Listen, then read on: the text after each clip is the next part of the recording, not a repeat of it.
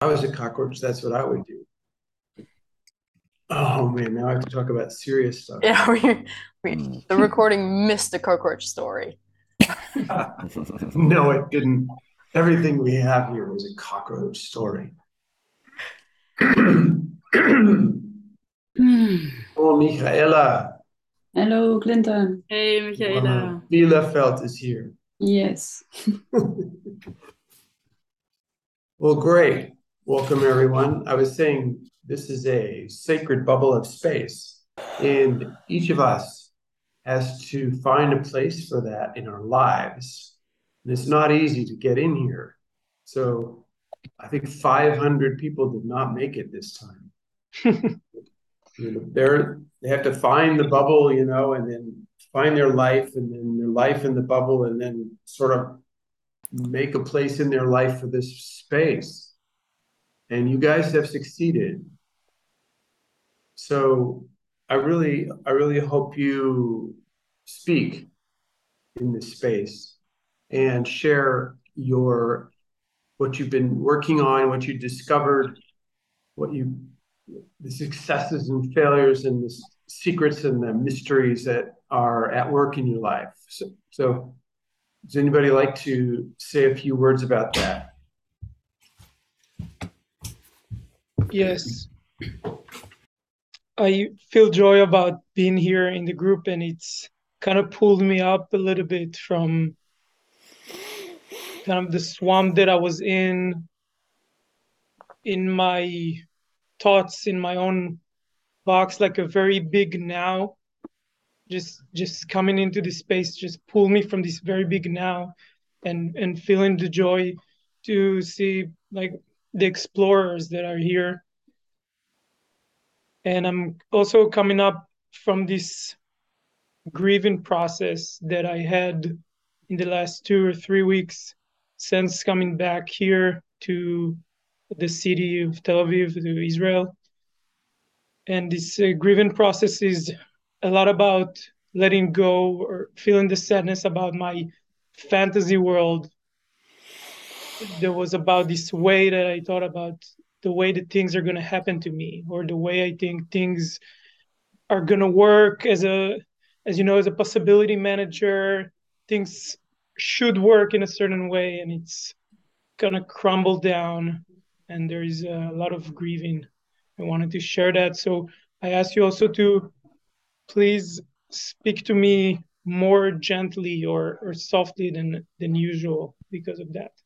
Thank you Thank you. I mean, you almost perfectly described most modern person's relationship to relating, which is, it turns out to have be full of expectations, full of stories, painful stories of of failures and and betrayals and and just uh, surprises that weren't weren't explained to us before. And we have these fantasy worlds that we build up from all kinds of incredible media that impact us from films and, and books and magazines, especially, and all the graphic social media that comes up. And it's not to mention porn, you know, video, sex videos, and all kinds of advertising. It's bizarre, bizarrely formulated to stimulate our nervous system in weird ways. So we buy shit, you know. And so here we are coming into this whole domain of relating with carrying exactly the same kind of burdens that you were mentioning, Thor. And and it's uh it's amazing that people can even say hi to each other.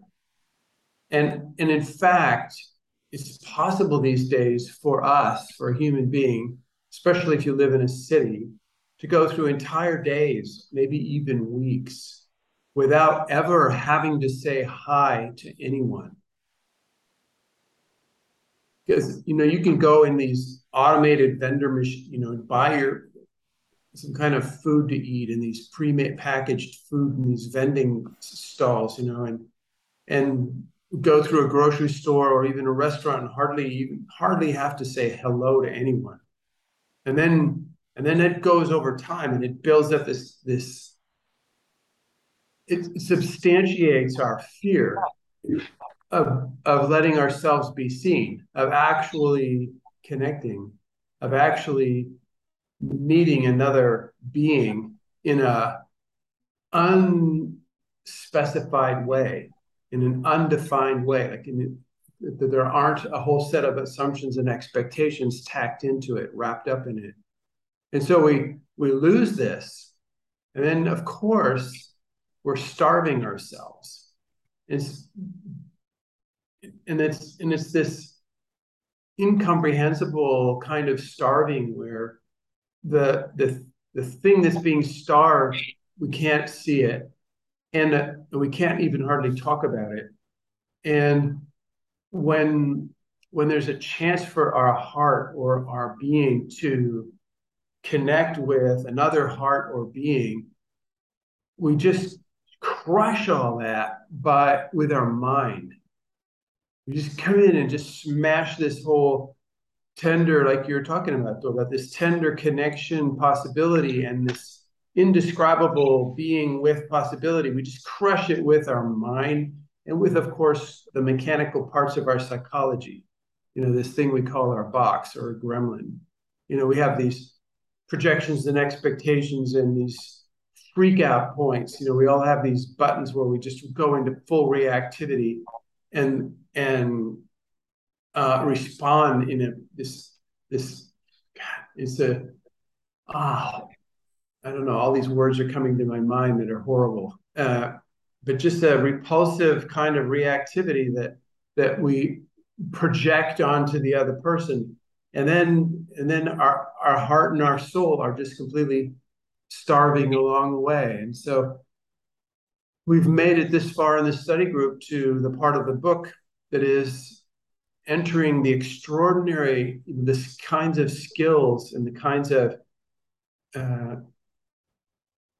foundation that's needed to enter, skillfully enter the extraordinary relating domains. And mm, I, you know, we have, again, we even falter, we uh, scramble to make it relevant to our lives. Like how how is it to how is like the next section we're, we're on is page 207 it's called feed your heart and feed your soul and so the word soul is used precariously because it's a word that's been hijacked by various religions and spiritual practices. And, and those, so, so it's a dangerous word to use. It, it doesn't have any of those meanings attached. It simply refers to our being. So feeding your heart and feeding your being would be a more accurate way to say it. And, and it's like, how do we how can we even have this conversation when we're actually still mostly thinking about how to earn enough money to live?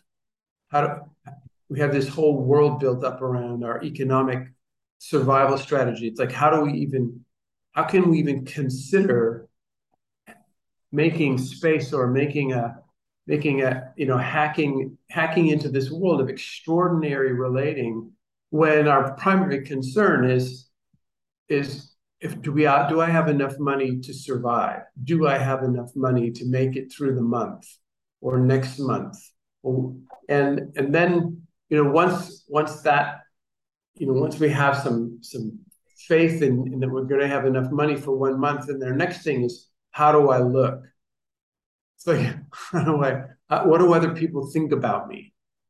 You know, and it's so instead of being, being able to be present or be with or be there. We're concerned with putting on this show. And this is this automatically, both of those things, the survival, the survival mechanism is automatically takes us into the ordinary domains again. And and then we're starving again. So I still want to emphasize how, how much how important it is to practice the distinctions and the, the experiments and the the uh, the resource, the inner and outer, accessing the inner and outer resources that we have in practice, accessing those in ways that you've not done it before, and because that's that will that's really the only way that extraordinary and archetypal spaces will open up for you is new behavior. And nobody can do it for you. You know, even if you meet somebody who who is capable of opening extraordinary and archetypal spaces for you to enter with them, what if you can't? What what if you can't do it? What if you can't? What if you're so unconsciously afraid or fidgety or going up into your mind and or or have this child contaminated adult ego state you know neediness comes up or and what if you actually meet somebody who's capable of intimacy in five bodies and entering archetypal domains and you're just freaking out? What what are they supposed to do? They cannot take you with them. They can't do it for you.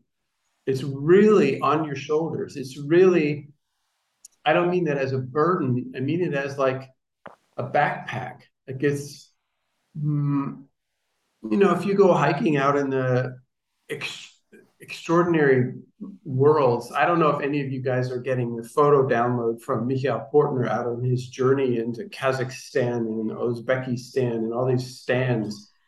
If you're getting those pictures from him, it it, it uh, gives you an impression of how big the world actually is outside of the cities, beyond where the cities are. There's still these massive amounts of word of worlds. I see your hand, Mark. I'll get to you in a second. And this this is where you know the so to, to enter that domain you can't go there without a backpack so that's what i mean it's like it's like you know you would step on a scorpion or twist your ankle or not drink enough water or not protect from the sun or have oxygen starvation or whatever you know it takes it takes those skills that are required to go into extraordinary and archetypal spaces. It takes those skills. And that's where we are. That's what we're doing together here in the study group. And so, but that won't happen without you doing the experiments and without you trying the new behaviors, without you, you know, entering spaces or creating and entering spaces that you've never entered, created and entered before, instead of waiting around for somebody else to come and do that for you. Mark, go ahead. The question I have is what is your means to help someone when they don't have a complete backpack? Me personally, mean, or what? What's the suggestion for? Let's say you're trying to go, you're trying to go into an extraordinary space. I'm it. the person in front of you, mm-hmm. and you recognize, oh, Mark hasn't been into an extraordinary space before. He may not have the, the tools in his backpack. Now, what do you do? Because I run into that over and over. I believe you. What do you do?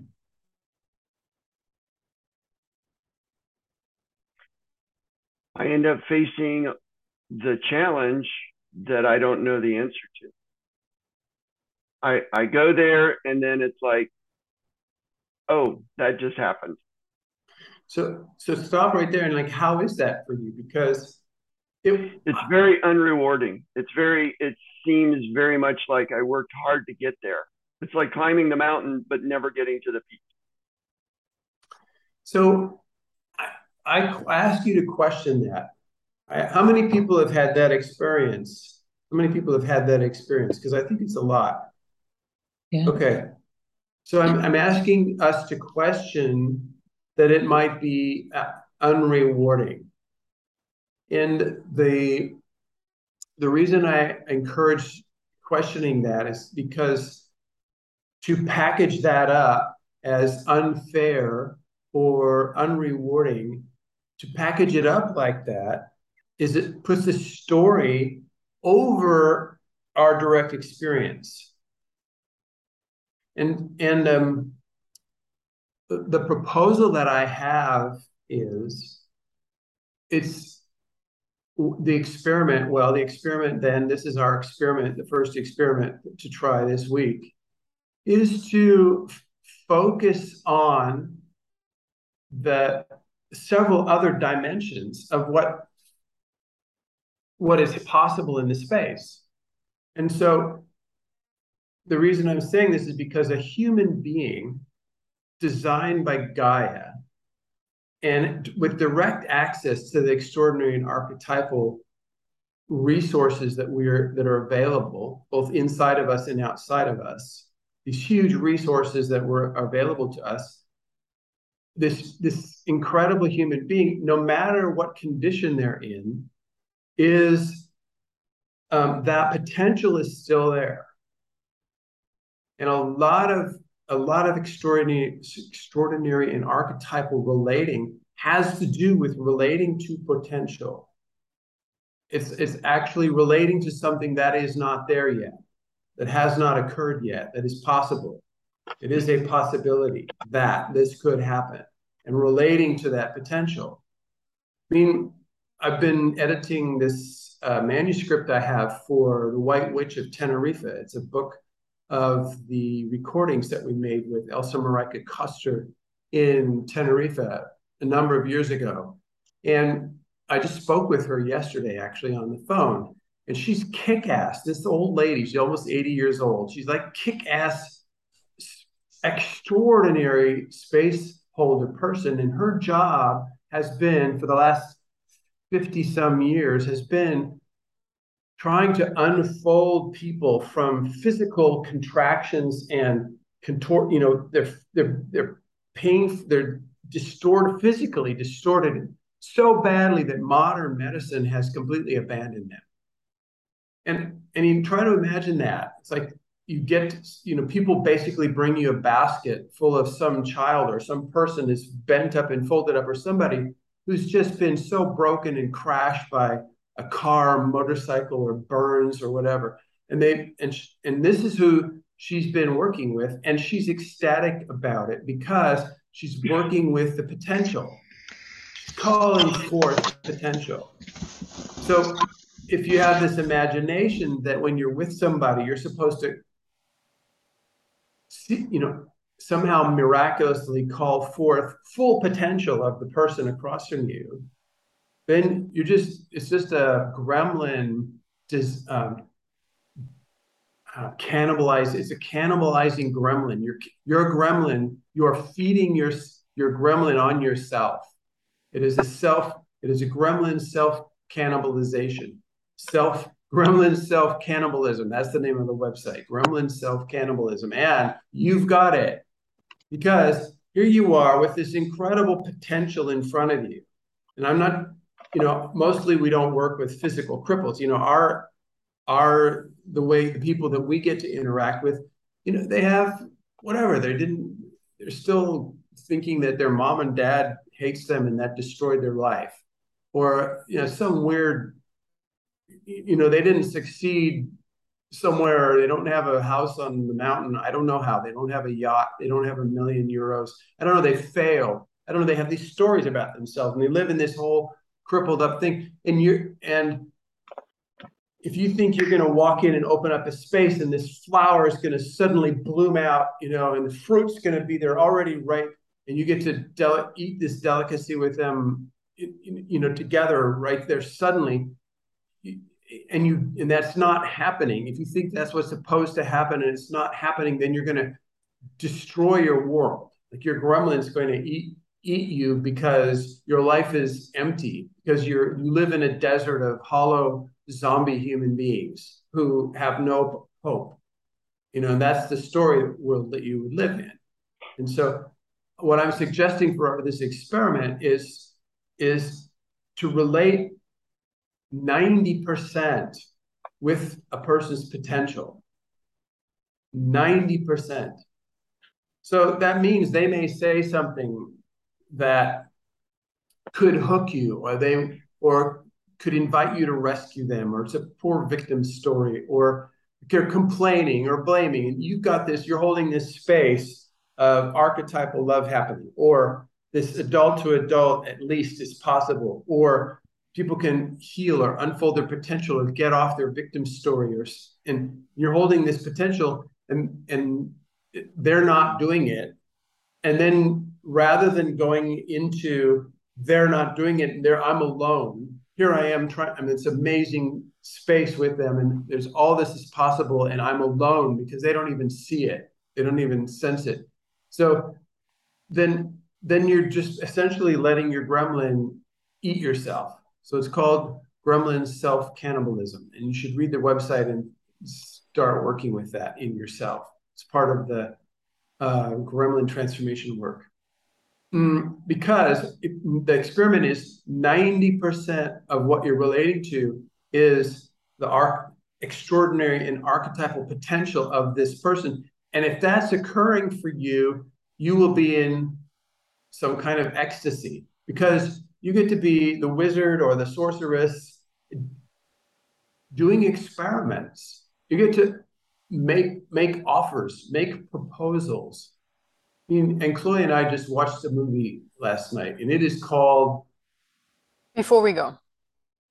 Before We Go, and it's it's this incredible journey of one night that this cup this two strangers meet each other and this they this they go on and you start noticing this whole shift from from projections and expectations and assumptions and conclusions and just you know bad you know bad stuff. And you start and it's totally ordinary and it they just persist.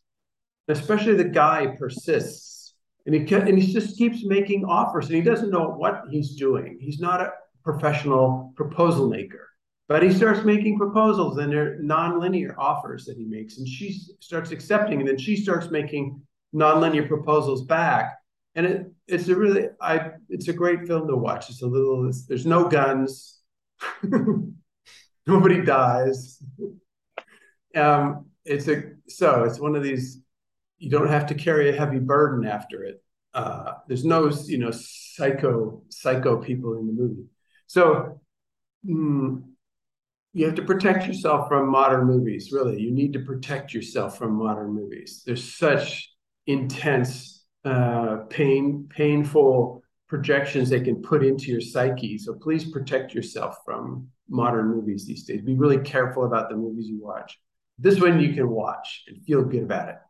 And so the the experiment is to and enter and and continue like do not leave the role of being this space holder of of and doing experiments of opening making offers and making proposals. And let's say you do this for the entire interaction you have with someone. So it's 20 minutes, five minutes, an hour, or whatever you're with somebody. And, and they let's say they don't accept any of your offers, just none of them. Let's say, and and then you can go, okay, how can I upscale my proposals? How can I refine my skill base? You know, how can I improve my ability to make proposals and offers for extraordinary because their potential is still there. That potential is there. It is undeniable that that potential is there. So this is not about making yourself into an emotional garbage can, listening to blah, blah. You know, you pull the rug out from that right away. You just interrupt instantaneously and go to the next proposal. And if the conversation from you is only proposal after proposal after proposal, you will be jacked in to extraordinary space, it will make you and it will bring you an ecstatic interaction. And, and even if they cannot see or perceive or accept any of the proposals that you make after your interaction, you go, gosh, thanks. That was okay. See you later. Okay, wow. And because you get to create, you're in creation mode. Why would you ever want to leave creation mode? Why would you ever have the expectation or the hope of this fantasy world that they're going to take over the creation mode. Like, forget it. Like, you're the ones in the study group. You're the one who's been working on yourself for decades. You're the one with building up these skills. So use your skills. Just go around and just use use foo-foo powder. I mean, use this use this sparkle dust. Use you know, go make your proposal, you know, do and see and interact with their potential, perceive and interact with their extraordinary and archetypal potentials and and have a great time. Be in be in ecstasy, creating offers for their extraordinary and archetypal potential. And don't don't even if they accept none of them and see none of them, it doesn't matter. And I'm not proposing this as a lifelong journey. There's a, there are some sentences I think in this book that says that you can essentially create magic with anyone. I I retract that statement. So I just because there are forces that work beyond our control, like ECCO and things like that. The Earth Coincidence Control Office has other designs on our life. And so you don't get to really choose who you're with or when they go away or who the next person is. It happens. If you're interesting enough for ECCO, it will happen. And so the, the point is this isn't about this isn't this is not about submitting yourself to be a caretaker for for uh, Alzheimer's patients as your as your form of intimacy. It's not what this is about. Marcus, go ahead. I'd like to add that when you speak about relating to the potential of the other person, I discover that it's also I'm also relating to my potential because whenever I notice that okay they're not taking in taking that offer that I'm making, I I find out that oh wow I actually do also have the potential to not close in and take it as a rejection and and so this I discovered it as a practice of fear like standing in the fear of not knowing if they'll take any proposal and and still be like still stay in the in my own openness and um, but you got to look at that Marcus because if, if they reject a proposal, what does that do to you? You know, if it does anything to you besides open the next door, then there's this emotional healing process for you to do. Mm-hmm. You know, it's to, about being rejected or about not being understood or about being alone or about being mm, abandoned, whatever the thing is, whatever, but do, do notice that stuff Okay, if they if well, even one they don't accept your proposal and you have this, you can feel this stuff. Go in there, use the doorway. What were you going to say? Well, I was about to, to say that the practice for me recently was just to to notice that I have the potential to stay wide open and to stay yes. ready for the next proposal, and and that was okay. Okay, but Anne, Anne, what I'm saying is, it isn't ready. It isn't waiting yeah. It's causing, it's creating, it's causing. Yeah. And so you just roll it into the next space. You just roll it into the next proposal. Yeah. And rather and, and, yeah. and I'm trying to point out that this is my own potential. Like yes. this is yeah, that I'm also enlarging and, and widening the space with. Yeah. Which is and how is that for you? Exciting. It's exciting. And so Mark, that's what we're talking about is that excitement. If you're not if you're not hanging out in that excitement, you've got gremlin cannibalism going on. Yeah. And it's really about 90 you know staying with 90% of that of the of the invisible world of their potential and just relating with that.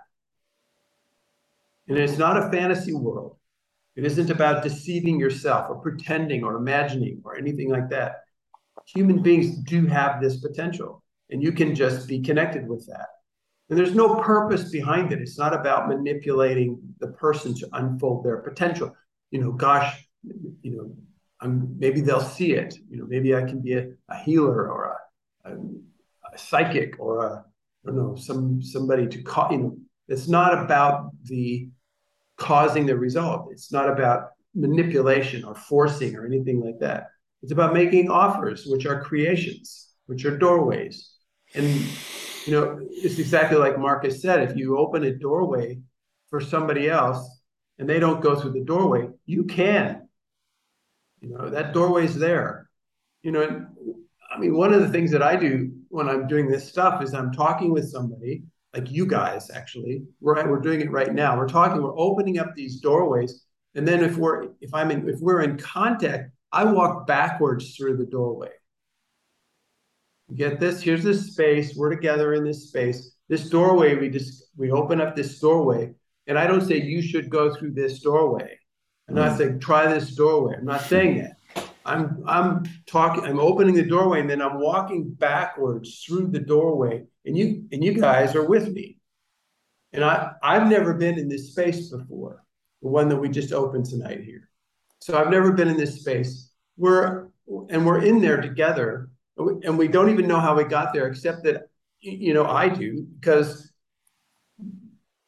here you know nothing was happening in this space. You know we all came together, and there's nothing there. It's all this potential, and in that potential is so rich with possibility. And and, then then we open the door and then we walk backwards into this new space and we all have the treasure. And you did not have to go first. I didn't force you or manipulate you or you know push you in front to go ahead go through the door you know just it wasn't like that at all. It's like we're with each other we're going then we go i go backwards through this space you guys all go with and we're all in the new space and then we'll open up the next door we'll open up the next door like that so that would be the experiment this week to start doing that anything else about that mark No, thank you. The 90% was very helpful, and so was the uh, gremlin uh, feeding off of the. yeah, that one. Yes, it's very helpful to notice this stuff going on. Thank you. You're welcome. Thank you for your question. Um, and I felt the honesty of it. You know, I feel the the necessity of it. Thank you for that. You know, uh, one thing I was just uh, filling out a form because some uh, some lady contacted me to do a, participate in a, a 20 minute presentation that she's going to offer as an advent calendar, like one of these 24 doors to open up. And so she has 24 speakers. And so, and it, it's like, okay, you know, this, this whole Christmas spirit, happy, you know, wonderful, make your life better kind of a presentation possibility.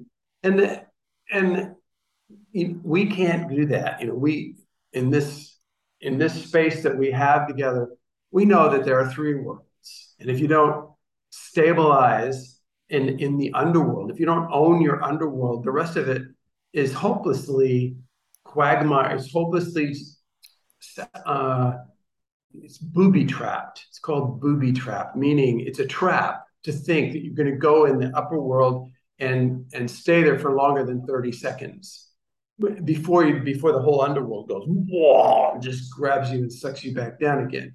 So it's it was it's a strange conversation to have that you know yes human beings are capable of deep intimacy and deep connection.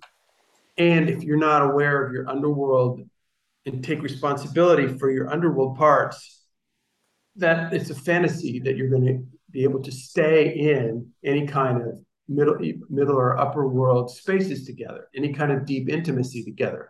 It won't last more than a few seconds before the shadow world is triggered and, and goes in. And so I'm so happy that each of us, like all of us, like the whole team has you've spent your years researching the traps, like researching the the, cir- the true circumstances of what we're up against, the the survival strategy of the, and the, des- the despair and the and the aggressive aggressivity and the reactivity like all these parts have a, have a reason. They have a cause.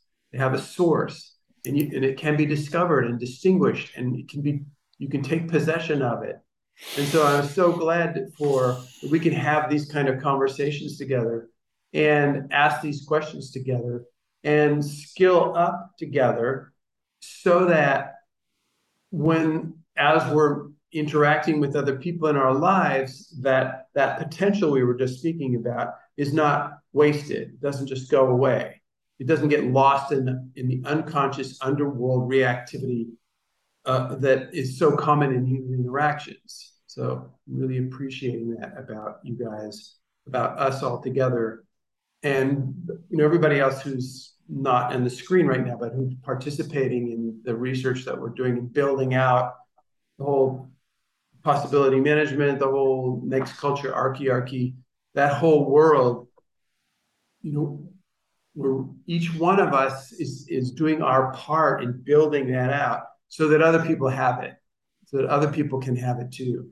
And I'm so and so and it's the same thing, which is like here's this fantasy world of Christmas and the Advent calendar and all these nice little presentations from happy people. And it's gonna, you know, my presentation is gonna have this whole underworld capacity, you know, part of it. So in any case, we'll announce it when it comes out. So, so any other questions right now? Yes. When are you doing your next Portugal or Poland gathering where you're in a place for like three or four months, or three or four weeks? In terms of training, training, yes. That will. It's in the calendar for next year. Yeah. Yeah, 2023 around August. It starts around August in Poland. It Thank will you. it will migrate up into Denmark, apparently, possibly France, and Chloe Destro, who is who has a French last name and a French first name, uh, is gearing up to open up the French-speaking world of possibility management. So, oui, mais pas français, c'est mieux parce que le, le mot français c'est difficile et, et le, le, concept, l'idée des français c'est complexe. Uh, it's a scary. So, it's a scary world to go into. why is it scary? Yeah, somebody said something. Um, it could have been maybe.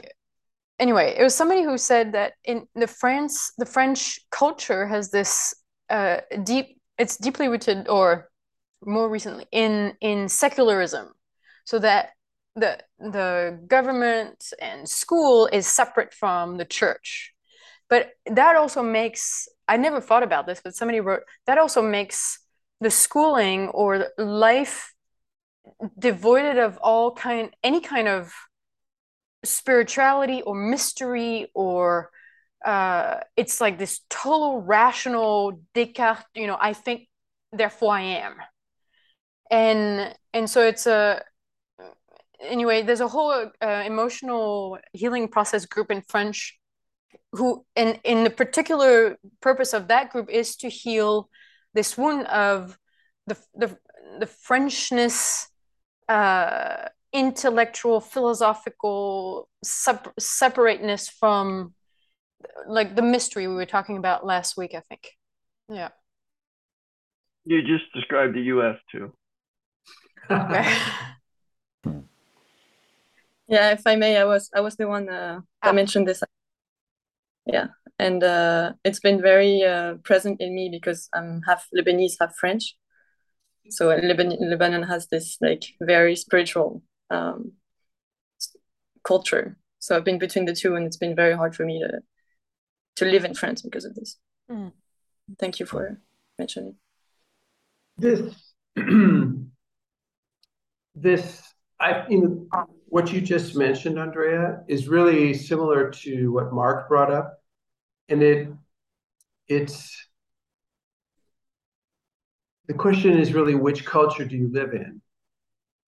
And the victim conversation about that is that I live in the culture that the most people around me have. I'm a victim of the, the group.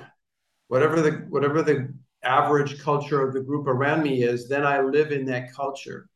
And it's a victim orientation because it, it leaves us powerless in a way. And it's a very it's a very effective survival strategy because we blend in. We we we look like everyone else. We act as if we are one of them. And then we don't stand out and we can't it's difficult to be attacked that way or ridiculed or uh, gaslighted or moonlighted or all the kinds of lighting things that people can do and so it's it's really difficult and to do, and so because we blend in, we're a chameleon, a cultural chameleon. So, but then it's really not satisfying, Andrea. What you're talking about is the, the the difficulty of that, or the lack of, and Mark's talking about the lack of satisfaction that comes from that. And what the proposal here, what we're proposing is to take radical responsibility for causing the culture that you live in, no matter what culture is around you. That does not mean at all about to go against, to contradict, to you know fight against the culture around you. That's not necessary at all. And we're discovering this whole possibility of what's called cavitation, cavitating new culture space. And you can cavitate this new space in a culture space that's already full. And you cavitate this whole other space and step inside of it and zip it up your back. And you're you inside this, you've made new space without diminishing the other space.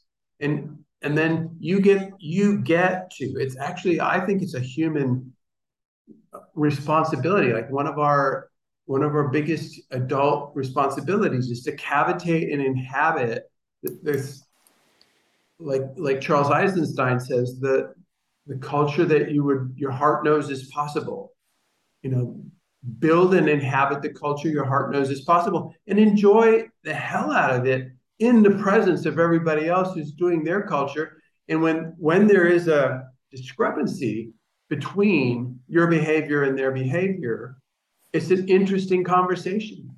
And it's an entertaining conversation because it's the kind of conversation that you pay for when you go on a on a tour into other countries, when you journey, when you when you go explore other cultures it's entertaining and fascinating and, it's there's so much to learn from that and and we can have that each day of our lives when we cavitate and and inhabit this enter this space of our of the culture that we would love to live in and and we don't have to correct or oppose or change you know manipulate we don't have to fix anybody around us because they're living in their culture right in front of us. And then we can interact culture to culture. So there's these two websites. One is called Culture to Culture. One is and one is called Cavitate Space. These are wonderful uh, invitations to bone up on some new distinctions and skills and do those experiments there. Because it's that's the ecstasy of Andrea in your case being this two cultured person you know which which by the way if you're ever in a relate if you're ever relating with someone who's from a different culture as you one of the side jobs you get is to heal the rift the pain between the two cultures so if ECCO puts you in connection with somebody who's from a different culture you've got an extra job on your bench which is to go heal the pains of this left over from the cultures that are coming together in your relating. And so, like, and Chloe herself, for example, is this French and New Zealand combination. And I, I have this American and German because I have a lot of German in my my family history, and I, we're together in this in this healing relating. And here I am in Vietnam right now. We're in Vietnam right now, and there was this whole Vietnamese war, and the French were involved in it, and the Americans were involved in it. And there's this healing going on of just walking down the street and connecting with Vietnamese people in a completely different way. I'm feeling all kinds of liquid state pains. I'm sad. I am outraged. It's it's in, in just beyond my imagination that people would be at war here. And it's this trying to feel all this stuff. That's it's a side job that you get. I just wanted to mention that you get extra work when it's a cross-cultural thing. And so, especially Andrea, when you have it inside yourself, you're doing a healing. It's a fabulous healing process. And you hold the culture space and interact. Catherine, go ahead. I want to share my experiment about this cavitation. I'm doing that since you mentioned it. I guess it was two weeks ago. And I First of all, I feel a strengthening of my space. And I discovered that my bubble, I, I perceived my bubble for a long time only till till the belly button, for example. And now I realize, oh, it is whole, it is going beyond. And and what was also very um, touching for me to realize I even can push this cavitation a little bit more so I got more space. Mm. And be generous. Yes. and um, I have the impression that like this, I also can make more distance towards my daily life. And at the same time, I feel more of the pressure in of the daily life. So What, what I'm- do you mean you feel more Yeah. of the pressure? What do you mean? I perceive how dense my days are, how much fear I have in my system to deal with my job, my different tasks, also to to deal with relationships. It it, it gets clearer what is in my life right now. And it's often not very nice what I see. And at Can the I check moment, with you? Let me just check with you because it sounds to me like before this few weeks, before then, you could have been more of a cultural chameleon. You could have been more adaptive yes, and not not held this bubble. And then those things that were happening, which are the same things you're describing now, they you did not notice them as being something you did not want or did not like. Or you did not notice the the what you felt about them. The, like you said, the pressure. You did not notice that, hey, I don't like this, or I don't want like this, or I'm carrying this extra weight, this, and you did not notice it before because you did not have you weren't taking a stand for your culture or you having this space. Hmm. Now that you clarify your bubble, you all of a sudden you realize, hey, hey, this, hey, this doesn't work. You know, this is too much. This is not enough. This is like all those things. Does that make sense? Is that what you're saying? yes, It's so it's so cool because I, you know, I, when that happens to me, I want to handle it all at once. I want to fix everything all at once. And I want to click my clicker and have everything be, it never works like that. So I like um I've been struggling for two weeks or longer with a banking issue. I just have to communicate a, a routing number and an account number to an an an, an institution. And I I've called it, I don't know, eight, ten times I've tried different ways to do it and still not done it. You know, I have like in front of me, I have this list of all these things to do. And this is one of these cards. And I have a stack of cards this thick of lists that have stuff on it that's not done. And yet it's taken me three or four weeks to try to get one of these little items, you know, checked off of this list. And so I think that's a human condition. I mean, I think like Werner Erhard says, you know, the, the way that you know you're dead is that you don't have any more problems. If you're alive, you're going to have problems. And so, so don't expect to be able to be alive and have no problems. And the, and the, the work of like what you're saying, each one of those things that's going on, whatever it is, whatever the thing is. I mean, for example, we, we move in this apartment and the first night I'm laying down and there's this sound going,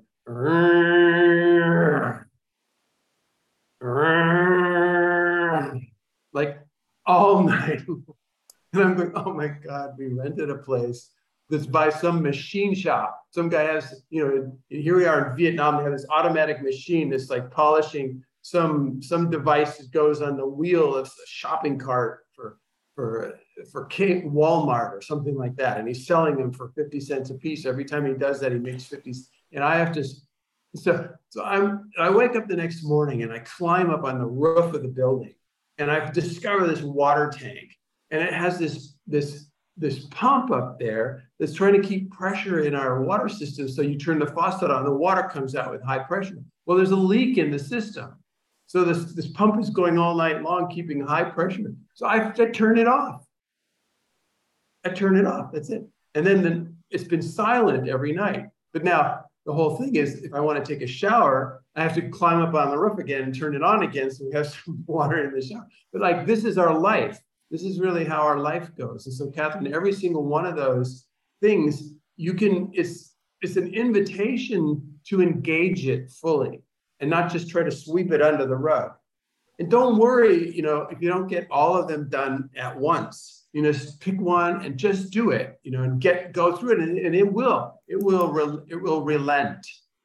You know, when you apply your intelligence and your being and your your creative spirit and your possibility team, and you bring yourself to apply to whatever the thing is you're talking about, it will relent. It will it will dissolve. It will go through some phoenix process. You will change. It will change, and then you just kind of don't don't take your attention completely away from it, but then go for the next one. But you mm-hmm. don't have to be a victim of these things that you're now becoming aware of. Just do them. This is our life. This is our work. This is our thing. Just do them, and you can do them, and it's delightful in, to to face into them with your resources. You know, you've got all these resources that are linear and nonlinear and huge resources, and just keep using them. Go ahead, Uncle. Mm, also, what you mentioned, Catherine, and it is not just for you. I think it's a huge field of research. Is you mentioned now you you experience a lot more fear about everything. Now that you have your space, there's all this fear, and one of the field of discovery that I am about fear, and it, it started with people in the trainer path, is that this ability to have resilience and the way we define resilience and possibility management is having access to possibility. And so this discovery that this the unconscious fear makes us have those those snap the is the snap decision those patterns. So the the habitual ordinary survival and it's wired in our nervous system. And that's where our fear you know is is in our bodies in this nervous system. But when it's unconscious it just we repeat the pattern over and over again even before the awareness we have awareness but so when we, the experiments you're doing catherine i think is bringing awareness to your fear but then if you're not okay with feeling fear then you're gonna mm. you know you're gonna suppress it you're gonna numb it and then yeah. your snap decision is just gonna happen and and and I think an experience, for example, that I would have if that was happening is that if I had access to my anger, for example, but I didn't have access to my fear, then I would have all this rage about all these things that are not working, but I wouldn't have the fear to have this resilience of other possibilities. You know, to so slow the, the conscious fear makes things slow down. And and really I think that our, our, our conscious fear has the ability to create new physical pathways in our nervous system to have access to new possibility but even you know especially for people who like clinton was saying have this chameleon like being so adaptive to consider that there's other possibility than being what other people want you to be is terrifying. It is totally scary. And so I, I i think there's this really low intensity uh, small practices of um, you do you do you know i mean that could be one of the experiments for this week is you choose one day one thing in your day and you keep practicing of build taking decisions that are that that you would not usually make so where you would move your hands for example or how you say hello to people and so the 20 people you say hello in that day, you say it 20 in 20 different ways. So it's not like a, you know, you're not like Clinton said, you're not trying to change everything. You take one practice, one little step, and you just feel the fear. You just make the fear conscious, mm-hmm. whether it's 2%, 3%, 10%, 30% maybe, 40%, you know, to say hello differently. And I, yeah. And for people, I know there's some Fear Club space holders in here. Um, I think to to bring that into the the Fear Clubs to build this resilience, this access to possibility is really crucial. It can help a lot to do a kind of shift of identity and mm-hmm. give yourself a little secret name. So I'm an I'm a fear agent, or I'm a fear tiger, or I'm a um, a fear magician, like I'm a fear experimenter. And so it gives yourself permission to get access to using your fears in a whole new way. In a and and because you're a fear magician or a fear experimenter. And there's this uh, great website that we've just been working on called Person of Agency. And a lot of your agency comes from this new access to fear.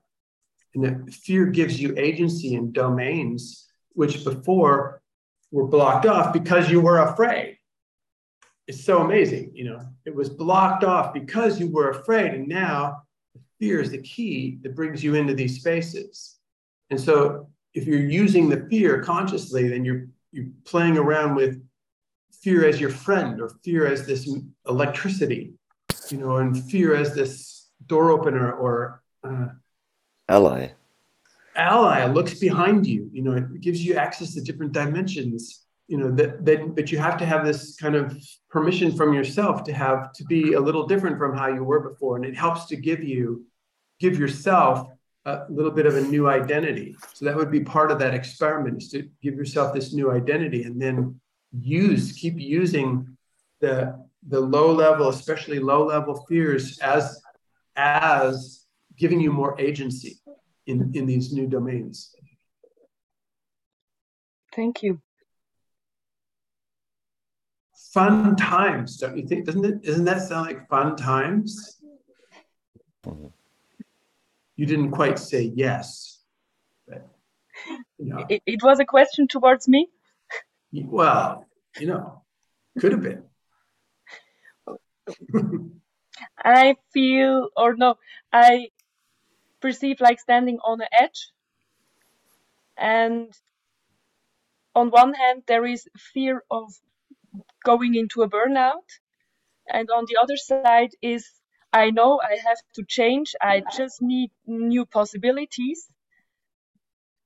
And it, it resonates with me to to build a new identity and to use my fear and my box is already yeah. yay excellent because you know your box can sit in the back seat in, in english there's this phrase called a backseat driver it's the person in the back who's always saying, "Watch out for that car! No, turn left, go left. It's shorter. No, no, no, no, you're going too slow." Like all this, all the people in the back seat. But you can put your box back there. Then you can push the little button that goes, and the glass goes over. You know, you know, and then it's like in the back seat, and you can go, "Ah, yeah, I have some freedom of movement now." So, yes. Okay that gives me excitement. okay, then yes. And you can use the fear of burnout to burn your box. Oh. so, Mark, that right there was an example of me relating to Catherine's potential. And I just kept trying different ways. I get to play, and she she gets to decide if she wants to accept any of the proposals or not. And if she did not want to, she didn't want to say, yes, now I'm excited, fine. It, it still was an offer. It still was a door open. You know, and then I can I can still use the door for myself or for other people. And then, you know, okay, so she did it. She I figured out this thing about, you know, putting the box in the back seat and putting up this glass thing. And all of a sudden, it's like, ah, some space. Gosh, I didn't ever think of doing that with my box going all the time, you know just and it and it works. This kind of stuff really works. And so that's that's what I'm saying. You just keep making proposals, and whether she accepts it or not, it doesn't really matter. It's because it's about being in the space where the proposals are are created ongoingly. Cool. Does anybody have anything right now? Anything else right now? Like Habet. Habet, you were going to say something. I yes, I'm amazed again and again about how how much this answers all my questions coming in and yeah, getting it all like poured over me. Mm. I I was in the fear club. I was holding space for fear club few hours ago, and I forgot. Thank you. I bet you have to look. Like Come on, you have to get it. It's really fabulous. Thank you for doing that. yeah, thank you for asking because I was I I forgot to put my uh my talisman and I took this as a reason why it was not fun. I, I was not uh, excited. And there were moments that were ordinary. And yeah everything that you said was better answer to that than the the missing out the talisman. Because the story that i had was yeah i have to do a good job and uh, something didn't work because it wasn't safe enough. It was not exciting enough uh, whatever. I was selfish because I forgot my talisman. I just did it for myself. I wasn't really in service. I had a lot of stories about why it didn't work. And yeah, now I, I, have more clarity about where the fun went off. and it's it's crazy because on Friday in the healing circle, I had this clarity I, I did not have the words for it, but I, what I got was there were, yeah, there was this coincidence of three people having kind of the same issue in the circle. And it was about this, yeah, when I'm speaking about it, this um, pain and sadness about being cut off from someone you love. And what we found was that it's like my I, I myself can only cut myself off from love. I don't need to have the other person's permission to to be love and to express and show my love and care for that person. And yeah thank you for what you yeah said about experimenting and opening doors because uh, is the more practical part of it. It's very useful. Thank you. Thank you. Thank you. Thank you, Abed.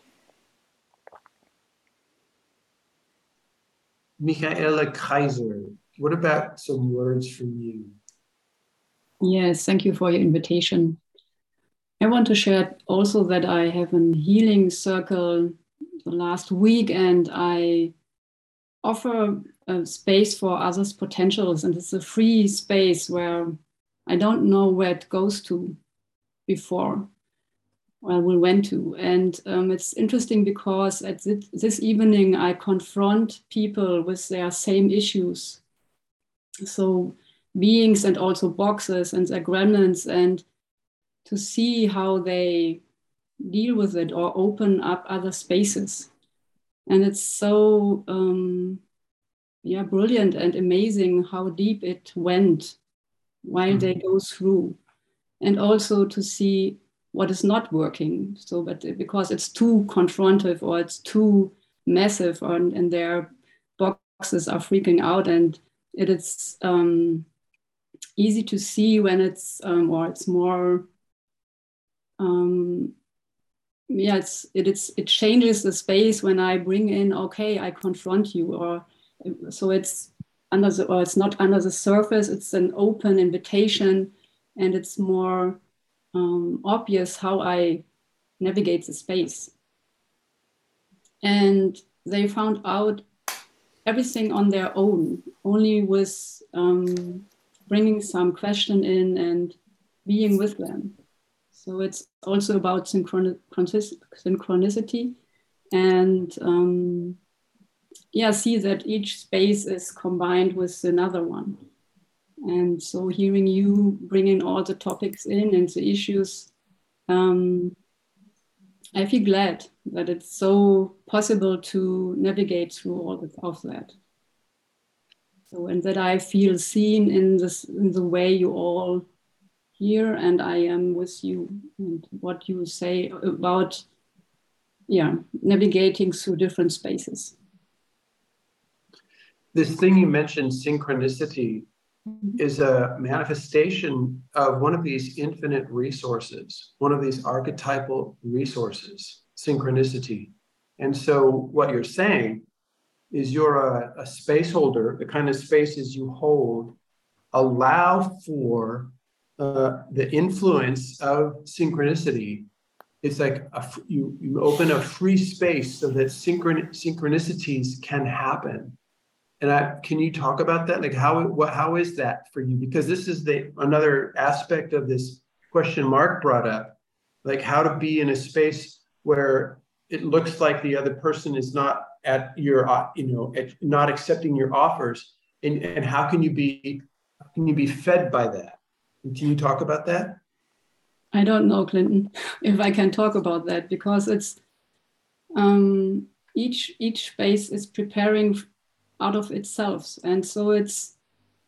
I knew before that there will in space all have the same issue around mixing their sadness and fear together, and so the whole space is under this sign and so I invite the most liquid person to check in first about what is going on in her. And it's she brought up sadness and fear mixed. And the people jump in into her. I'm asking I'm asking you a little different question than that. Yes. I'm asking not about the past. Mm-hmm. I'm not about what happened or didn't happen. I'm asking you about what it's like for you how, to be a space holder for an archetypal force of nature called synchronicity to come and have space in your space. It's a powerful force. And you're yet you're holding this space. For, what is that like? How do you do that? How how how, how are you? What is it like for you to, to be in to create a space where synchronicity can work? Yeah, it's brilliant. It's really amazing. It's so nourishing because to see how really each of us is um, like a field for the other.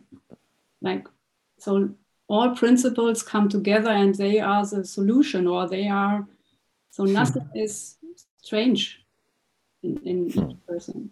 It's, we are really, we are in the same boat. We are dealing with the same problems. And so to see I'm not alone in that I'm here. It's um, yeah, it's really wonderful. Thank and you. So, yeah. I mean, because it's so related to relating, to relationship, to human, you know, partnership. It's so much that. You know, if, if I'm going to be in a if I'm going to be relating with somebody, it's going to be a space where synchronicity can do its work, and then it does this what you said it's marvelous. It's it, it you can you can surf on it. It carries you carries you.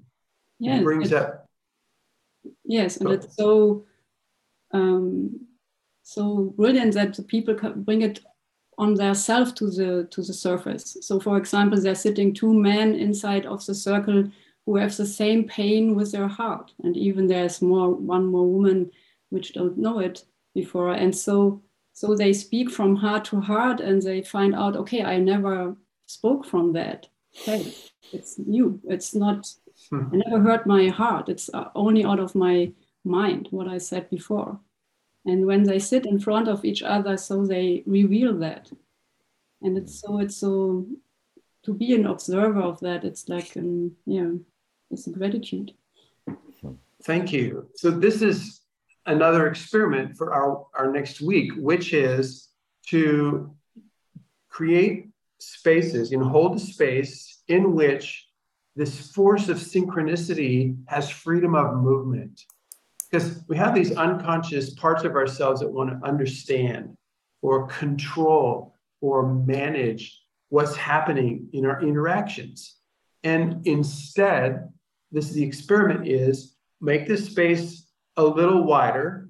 You know, just like Catherine said, she made her that space a little wider so that allow in this archetypal force of nature called synchronicity and let it come in and do some work.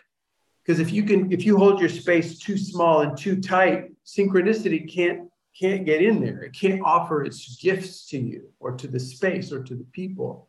And yet, and so all you need to do is make the space just a little wider so that and call in, like allow, you can't force synchronicity, cannot, cannot force sync. That's what synchronicity means, you cannot force it. it but what you can do is, is is make space for it to bring its gifts into your into your interactions. And when they come, you can just roll with them. It doesn't have to be part of your original idea or program to uh, to have that there already. When the synchronous gifts come in, you roll with it and you and you go, thank you, yes, and and make use of the synchronicity, the gifts of the synchronicity that come into your interaction. And, and the way you do that is you just notice it. Put your, you go, ah, did you see that? Or like, notice this is happening, like Michael is saying.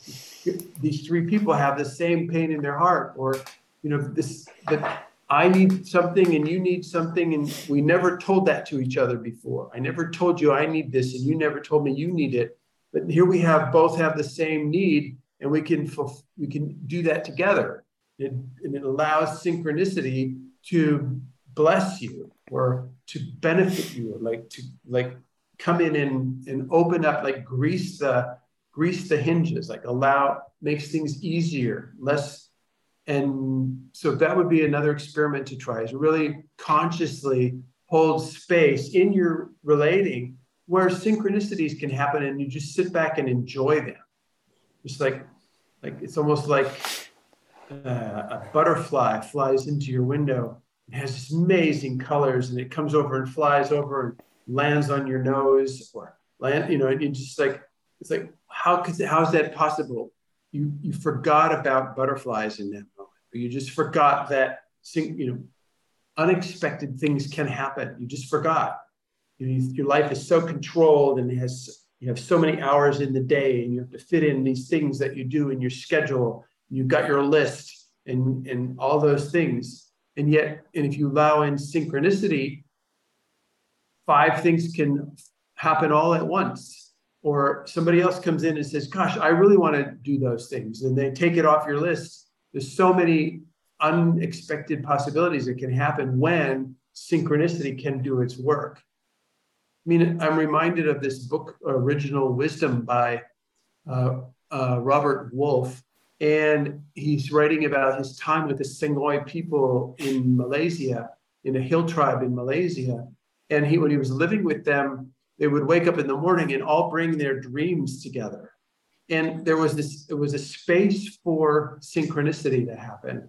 And he tells of this story somebody dreams this, and they somebody tells this scene, and somebody adds this and they get it that all the dream pieces fit together into this synchronicity message that says two hills over on the side of the hill there's a large mango tree with huge ripe mangoes waiting for you nobody's and they all the whole they move the whole village over these two hills and there's this mango tree and they sit around for a week, couple of weeks eating mangoes together because they put their dreams together and that's this forces of synchronicity that are available, totally available for us when we get out of this tight, you know, tightly held, controlled, you know, unconscious fear space that we often live in.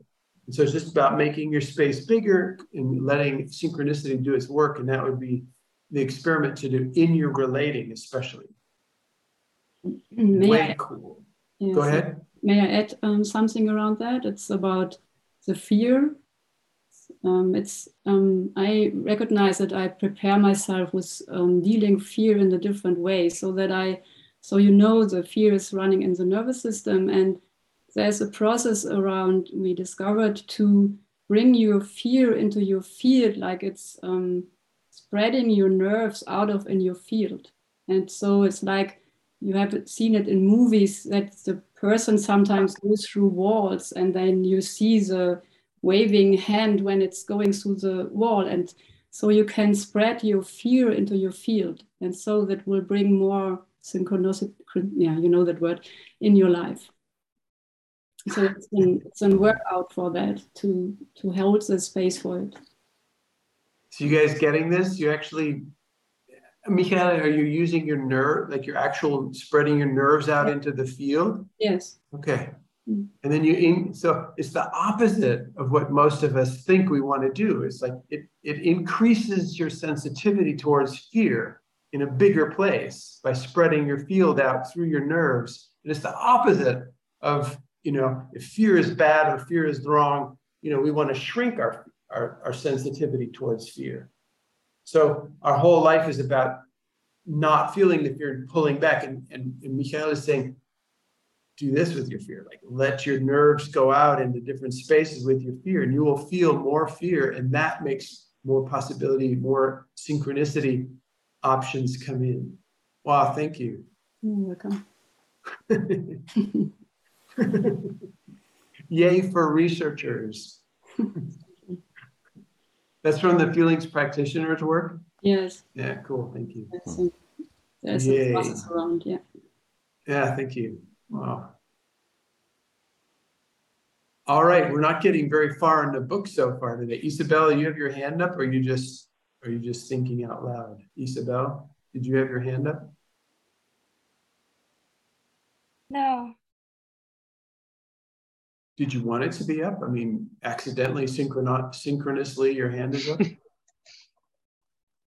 I mean, your hand was up, right? Your hand is kind of like this, right? Okay. Maybe, maybe, what would you say if you had your hand up?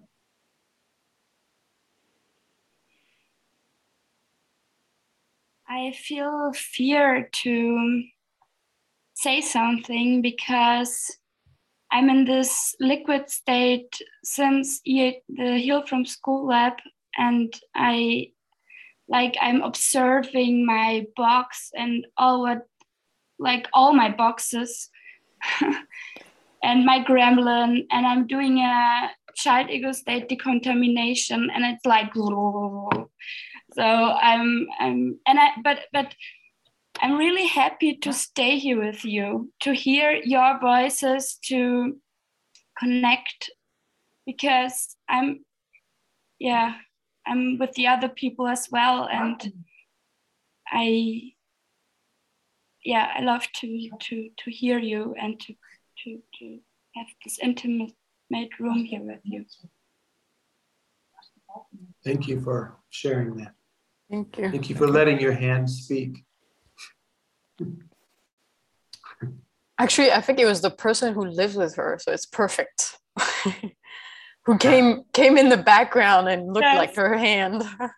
Oh, really? Yes. okay. well, maybe I should read a little bit from the book because the section is 6Y called Feed Your Heart and Feed Your Soul. And it's really what we've been talking about. So I'm going to start there. We'll read for a little bit. It says, the practical understanding of the difference between feeding your heart and feeding your soul is not distinguished by modern culture.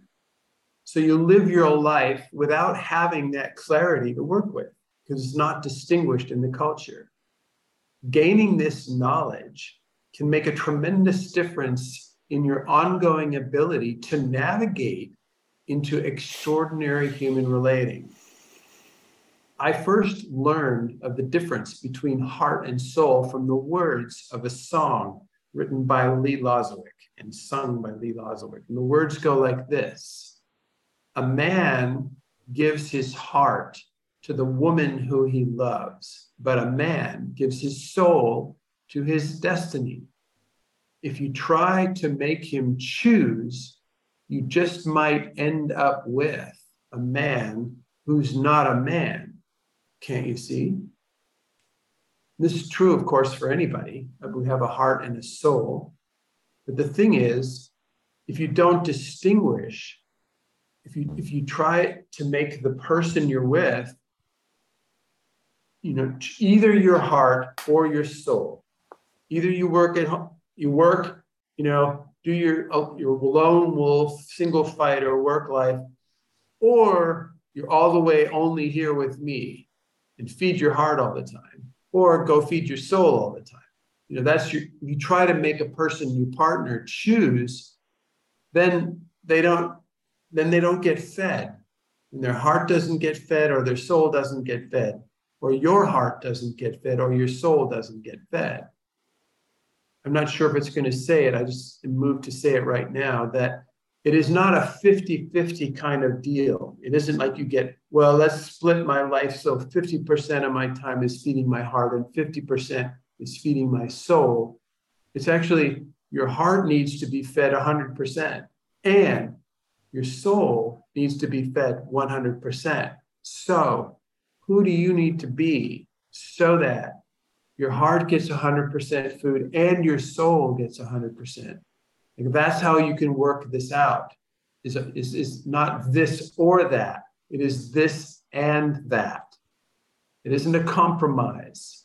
It is, it's not what this is about. It's not an average, you know, it's not a balance, 50 50 life work balance. It's not about that. It's like, who would you need to be to fill your heart 100% and your soul 100%? And that's totally possible. This is what this is what possibility management is about at its core. That's what it's about. So I'm going to keep reading here. It goes without saying that this clarification of, of this heart, heart to love and soul to destiny applies in reverse. That is, it applies to a man trying to force his wife to choose either between nurturing her heart or nurturing her soul instead of encouraging her to nurture both distinctly and completely in her life.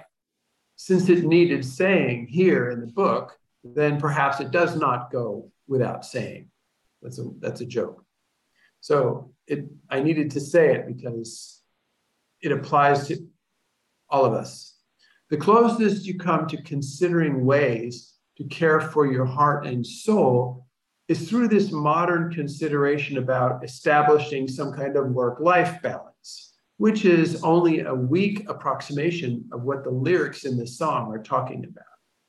Your heart and soul are centered in different bodies. So your heart is in your emotional body and your, your soul is in your being. It's like your being.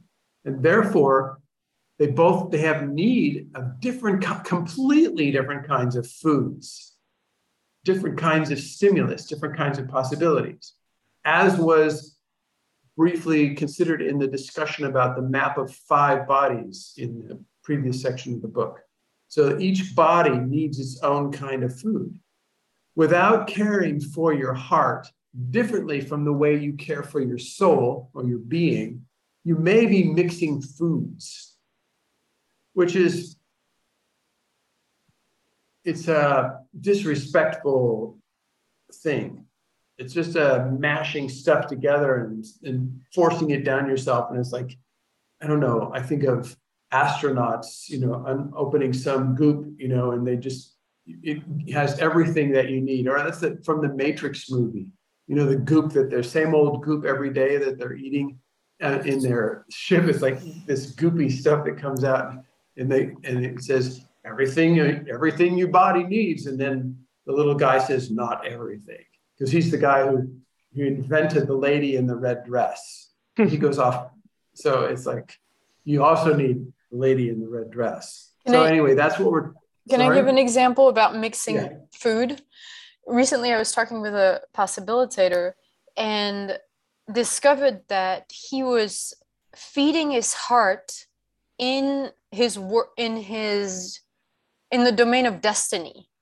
So he was he's collaborating with people. He's um, delivering trainings and spaces with other people, and in these spaces, he would only be feeding his heart about the collaboration with these other people, completing completely forgetting to let his soul be fed by being a space holder and, and mm-hmm. being a space for which um, the bright principles and archetypal lineage could do the, their work. And in that way feeding his his soul. And he really was as this confusion about i'm only doing this work because of my connection with these people. And he was completely forgetting his connection with um, his being for example. So that's one of the ways to mix mix the foods. Thank you. So, as so while we're in this little pause here, I just want to say this is another experiment for us to do this week is to get out your Beep Book and just make a list of what are the ways you're feeding your heart and what are the ways you're feeding your soul. And really go for that list because it's easy to bypass or skip over the the horror of the situation and not and not realize the stark the stark nature that you're facing into of God, I am starving my soul, or I am starving my heart.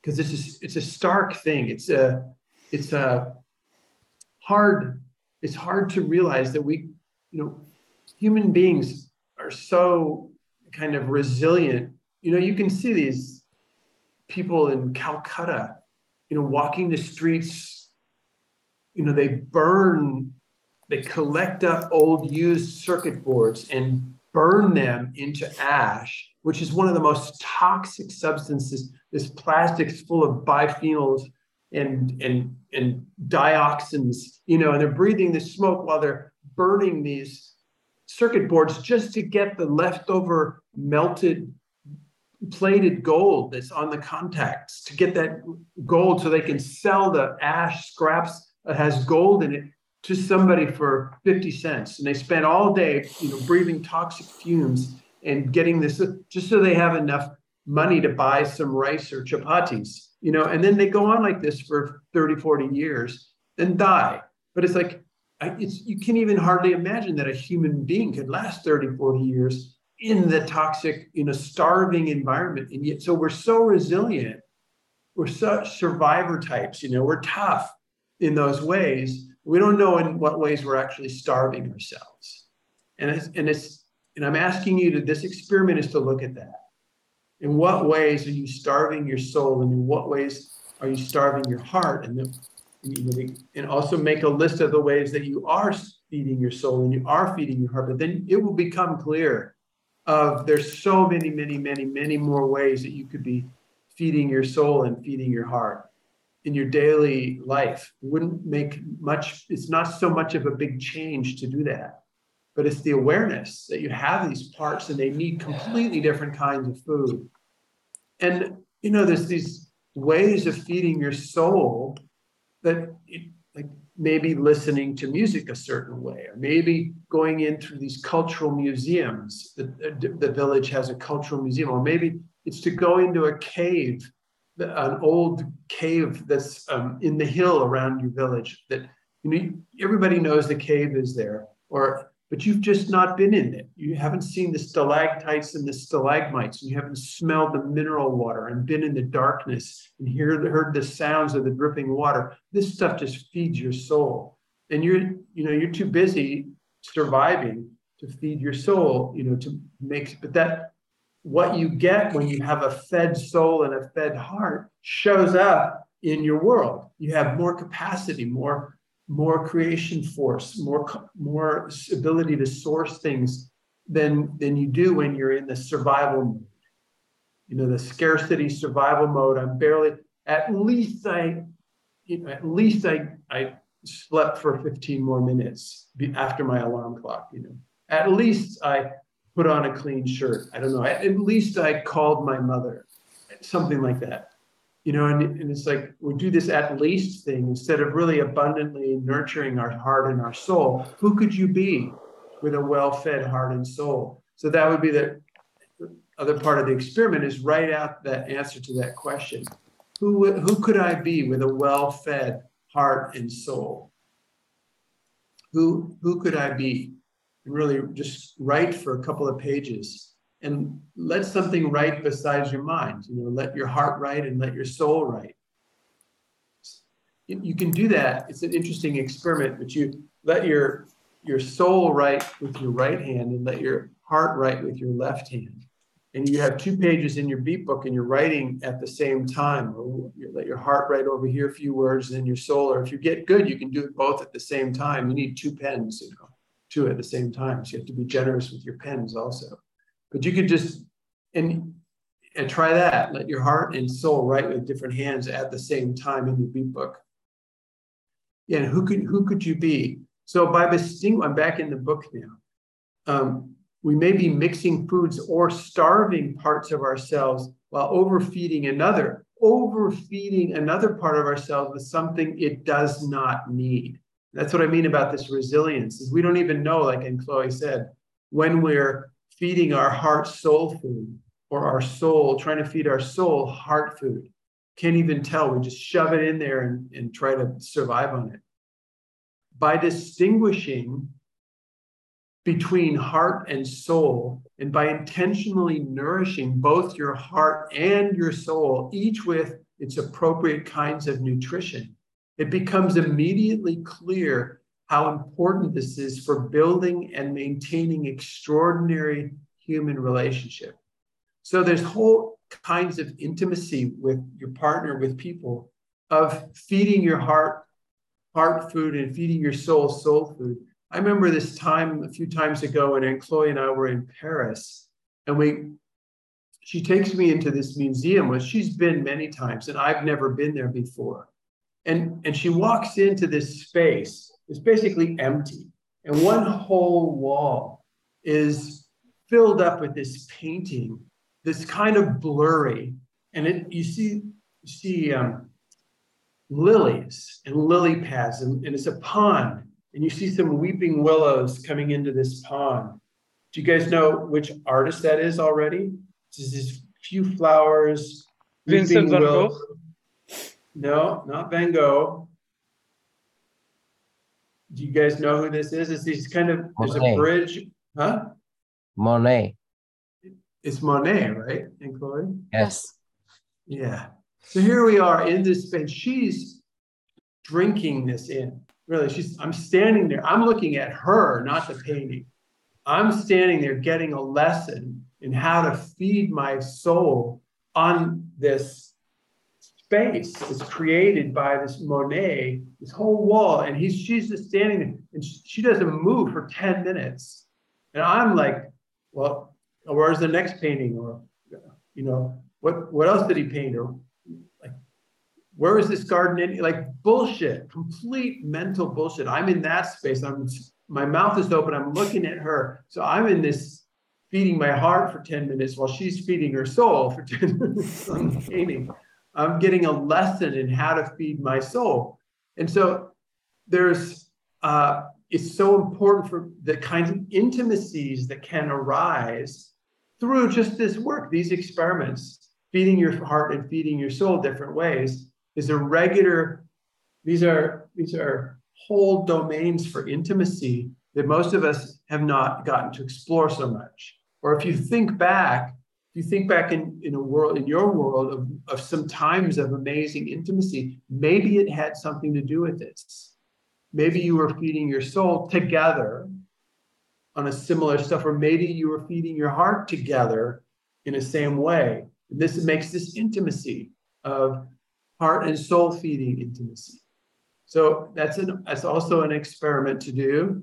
And that I don't know if you you can just find somebody, just call somebody in this in this circle or any of the circles that you're in. You just call somebody in the online, you know, there's 450 some people in the emotional healing process or possibility village. Uh, telegram groups just call somebody up and say look i i'm i want to go feed my soul and uh, you want to do you want to feed our souls together you know or i want to feed so make those invitations like open the door for somebody to and it doesn't have to make sense it doesn't have to be logical and it doesn't have to be totally organized and pre-planned you can just enter enter a a, a part of the mountain or part of the park or part of the city or part of anywhere. And your purpose is to feed your soul. And so you may end up in the African part of the city where the, the ladies are all dressed up in their African outfits and they have these bags full of yellow things. And you just sit down next to the lady and go, What is this? And she goes, These are worms. These are grubs. These, these grow in the ground and you can eat these would you like me to fry some up for you? And You go, just no, no, not really, not just now, but just tell me my world, you know, I'm feeding your soul is expanding because you just didn't even imagine that these delicacies, these worms are such delicacies in your whole, and you can have intimacy together with somebody else going through this experiment of having the African lady introduce you to eating yellow fried worms, etc. There's, you just go through the town like as, as that's your purpose. You have a different, it's a meta purpose. You're not shopping on your shopping list. You're not accomplishing your errands. You know, you're you are in this in the you're going on this journey to feed your heart and feed your soul different things with someone else. And you say here this this would feed my heart to go talk to this lady and tell her how beautiful she is. And and she's wearing this local costume or she's holding a shop. She built this shop up and it has so much energy in it. You just go in and appreciate you know and that feeds your heart. So so I, this is another experiment is feeding your heart and feeding your soul on a journey together for that purpose. For a couple of hours not just for a half hour. So i'm back in the book again. For example some women try to lasso which is a cowboy term it's like to throw a rope out and capture somebody with a rope like the cowboys used to catch cows so lasso their man's destiny driven, soul food seeking attention. The woman tries to lasso that attention from that man and focus it onto themselves and the children and the family and the house and the dog and so on. Because the woman is not creating food for her own soul. So she consciously or unconsciously feels it is not fair that she, quote unquote, stays at home with the kids while the man goes out to quote unquote play where he gets to food for his soul. So she may force the man into an either or decision, either me or your job, either me or your art, either me or whatever it is you are doing out there. She does not realize that her man needs both her heart food and his destiny food, just like she needs her heart food and her destiny food. And if she tries to make her man choose, this is the lyrics from the song, she might end up with a man with no balls, a man who's not challenging himself to go beyond his own limits, a man with no adventure stories to tell around the fire. This would be a man who is not a man, as the lyrics explain. Garth, a highly creative and self motivated man, I guess I'm telling a story here, had arranged for his work to be in alignment with his destiny. As a result, his work life was rich to overflowing with soul food, and his soul was well nourished. He had always been active with explorative adventures, and ever since childhood, his abundance of soul food had also flowed into his heart without his awareness. So his heart was filled to overflowing with the wrong kind of food. It was filled with soul food, not with heart food. Since his heart was already full, it was neither interested nor able to receive proper heart food anymore, such as the direct heart to heart, extraordinary human love from his partner.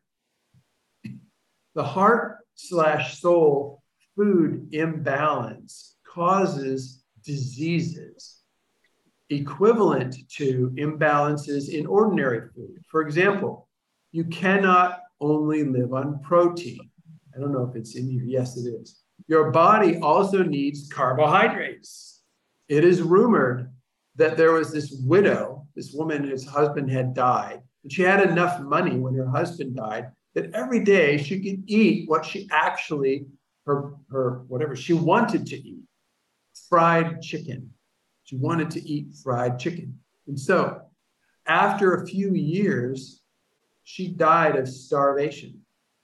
She had all this money and she was eating what she wanted to eat, which was fried chicken, and she died of starvation. And because chicken doesn't have everything that you need. So, anyway, this is a true story. I, I don't think I read it, I think I heard about it. Fortunately for Garth, this guy we're talking about, when he understood what he was doing, it was not too late for him. He immediately made changes in his inner navigating. Garth had to learn how to flow the soul food from his destiny into his soul and not into his heart. It's an inner navigating thing. And then to hold open the channel for receiving heart food from his partner, his intimate partner, into his heart and his children and simple things like that that are heart food. Many things in Garth's life changed for the better soon after that, with his children, with work associates, and with his partner. So, another man, let's call him Sid, followed the normal cultural program and never took strong steps to align his work with his destiny.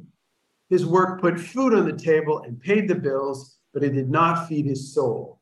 Sid, this guy, graduated from college and accepted a small, safe position in a large company doing technical work on various projects. And then, after years of dedicated work, he was unceremoniously laid off. So they fired him from his job. His soul would have been starving, except that he had a strong heart connection to his partner, his wife and to his adopted children.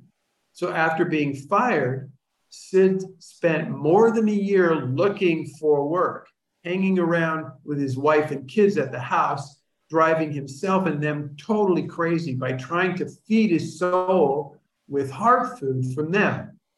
You cannot survive on just carbohydrates either. You also need protein. So, as Sid's pay ran out from the company where he was fired, he finally took courage and followed his destiny, getting certified and starting his own business, leading workshops and coaching other families who wanted to adopt children like he had. His new work generated food for his soul and the resulting balance, where he got food for his soul and he still had food from his family for his heart, provided sanity in his role as a husband and father. So these are true stories. I just changed the name to protect the innocent, but or the guilty. I mean. I want to finish this section. It's another couple paragraphs. Many modern women avoid starting a family and they keep relationship to a sterile minimum so as to follow a momentous career path that may or may, not be in alignment with their destiny. I'm not sure it says it, but it, it's really a patriarchal thing. You know, in the patriarchy, it looks like success and power and fame and all the benefits of patriarchy happen. And so, and so a woman would follow this patriarchal path and feed her soul on all this, on this patriarchal structure in a company and the job and like that. These women may suffer from starving hearts and starving souls because most corporate work does not provide food for feeding feminine souls. You get that? Most corporate, patriarchal corporate work does not provide food suitable for feeding feminine souls. The implication here is that masculine souls and feminine souls are different. Now, who ever heard of that? So, but we haven't talked about it much. But there's there's a huge difference between this feminine and masculine souls thing that's being relatively smeared over by the non-binary movement you know this whole non-binary movement this religion of non-binary is creeping in around different places and back in the book other women avoid applying their education you know all their soul food preparations uh, and sacrifice a potential career in order to build families and nurture children they may have plenty of heart food at home but try to get their soul food vicariously from meddling in their husband's work. And he, in turn, may be trying to feed his heart vicariously from enmeshing himself with her relationship to the children. These things may be happening to you and will definitely trap you in ordinary human relationship. Taking care to feed your heart and your soul separately and abundantly with their appropriate kinds of experiential and energetic foods will go a long way toward establishing a foundation upon which you can experiment in extraordinary and extraordinary and archetypal human relationships. So you're building a foundation. It's the end of the section, page 209. Anybody have any stories, questions, comments about that kind of stuff?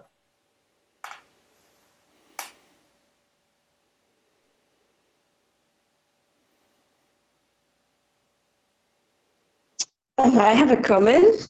Um, I feel joy because immediately through your reading, I start um, having images of me um, feeding my heart, but not my soul. And also I start like thinking of my victim uh, uh, role when um, oh nobody loves me and feeling like sad because I'm in lack of love and understanding that I could feed myself with many different ways of love and also like just balancing and pay attention of feeding my soul too. And I feel so happy for that. That's what I want to comment. Thank you. I mean, I, one of the great values of the study group and reading the book together, for example, one of the values of that is hearing things we just did not think about before. And so it's, it's not that we're incompetent. It's not that we're bad or wrong or stupid. It's, it's, it's just simply, gosh, I never thought about that before. And then once we think about it, it makes sense. You can you can start you use the distinction and inner navigate like what you were doing, Irene. You just started to inner navigate and go, whoa, I have not been feeding my heart or I've not been feeding my soul, you know, like consciously, on purpose, generously. I have not been doing, I never thought of it before. And then that opens this door to try new experiments. And then your life just gets different. Be, you become well fed.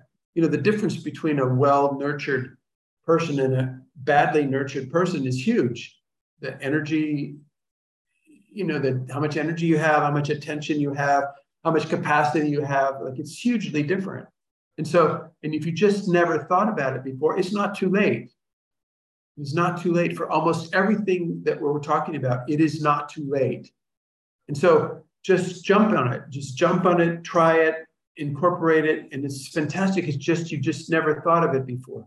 And I think that's why, for me, I uh, wrote a lot of things down because I was I had the good fortune of being with different teachers or reading different experiences or different people, and I heard so many things I never thought of before, and they started to click together in a way that I never thought of before, and I just would write them down. So I think I hope you're doing the same thing. Hope I hope you're making a kind of commitment or whatever. You're you're you're respecting what you never heard of before, and you go, "Gosh, this is this is amazing stuff." And you collect it in, and package it up in the way you would and you and you do it in articles. I know a number of you writing articles or websites or trainings or workshops or talks or uh, book, writing your book or making videos, doing in like those kind of things that you're doing is interesting for forces that are bigger than you.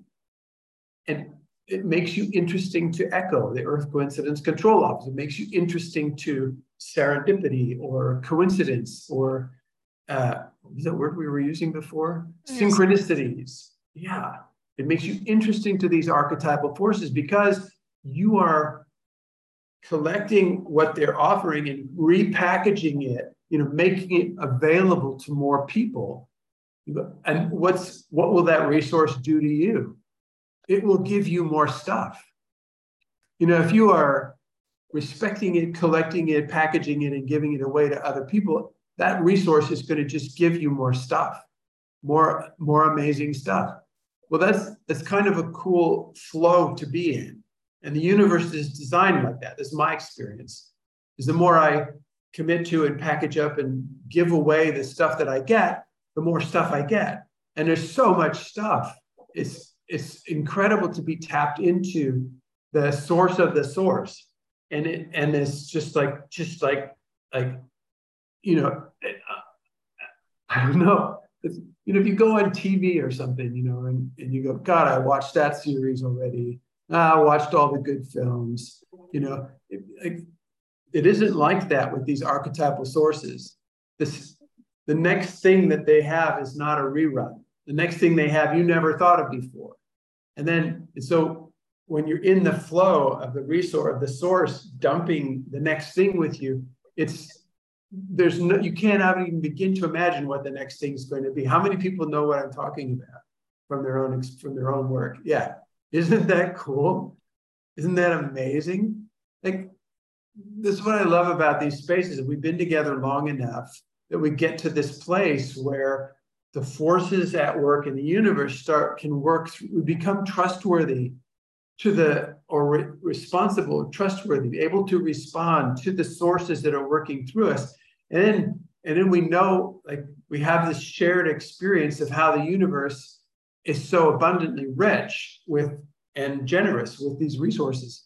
And we get to sit around.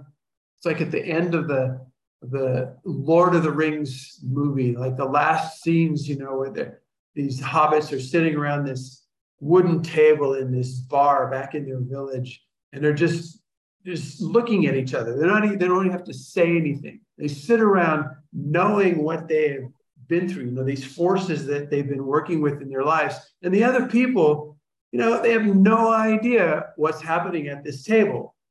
But these guys know. These guys know how this world is amazing. This incredible stuff is happening, this huge dark sides and light sides and coincidences and synchronicities and forces at work. And, and you get to be part of that. And uh, it changes, you know, it takes you out of the conversation do I have enough money to live? It takes you out of that conversation. It doesn't give a shit how much money you have when you're jacked into immense resources that you can give away to anybody, anywhere, at any time, and that they will be so benefited from what you give them, they, they can't help but give you, feed you, or take care of you, or put, you know, give you money, or whatever you need, transportation, whatever you need, they, they will give it to you because what you're giving them is worth far more than that. They can't even begin to pay for what you're, you're giving them. So the whole conversation of, do I have enough money for the month? becomes irrelevant. It's a it's a ridiculous conversation. It's a joke. And then there's people who come into your office or whatever. They sit down across from you and go, "I just don't have enough money," you know. And you just start shaking your head and start dumping resources on them, you know, for free, more than they know what to do with. And pretty soon, they'll be able to do that for somebody else. That's that's the cool thing about this is once somebody gets what you gave them, they can give it to somebody else. So we're building up this uh, a way to receive the immensity of these resources.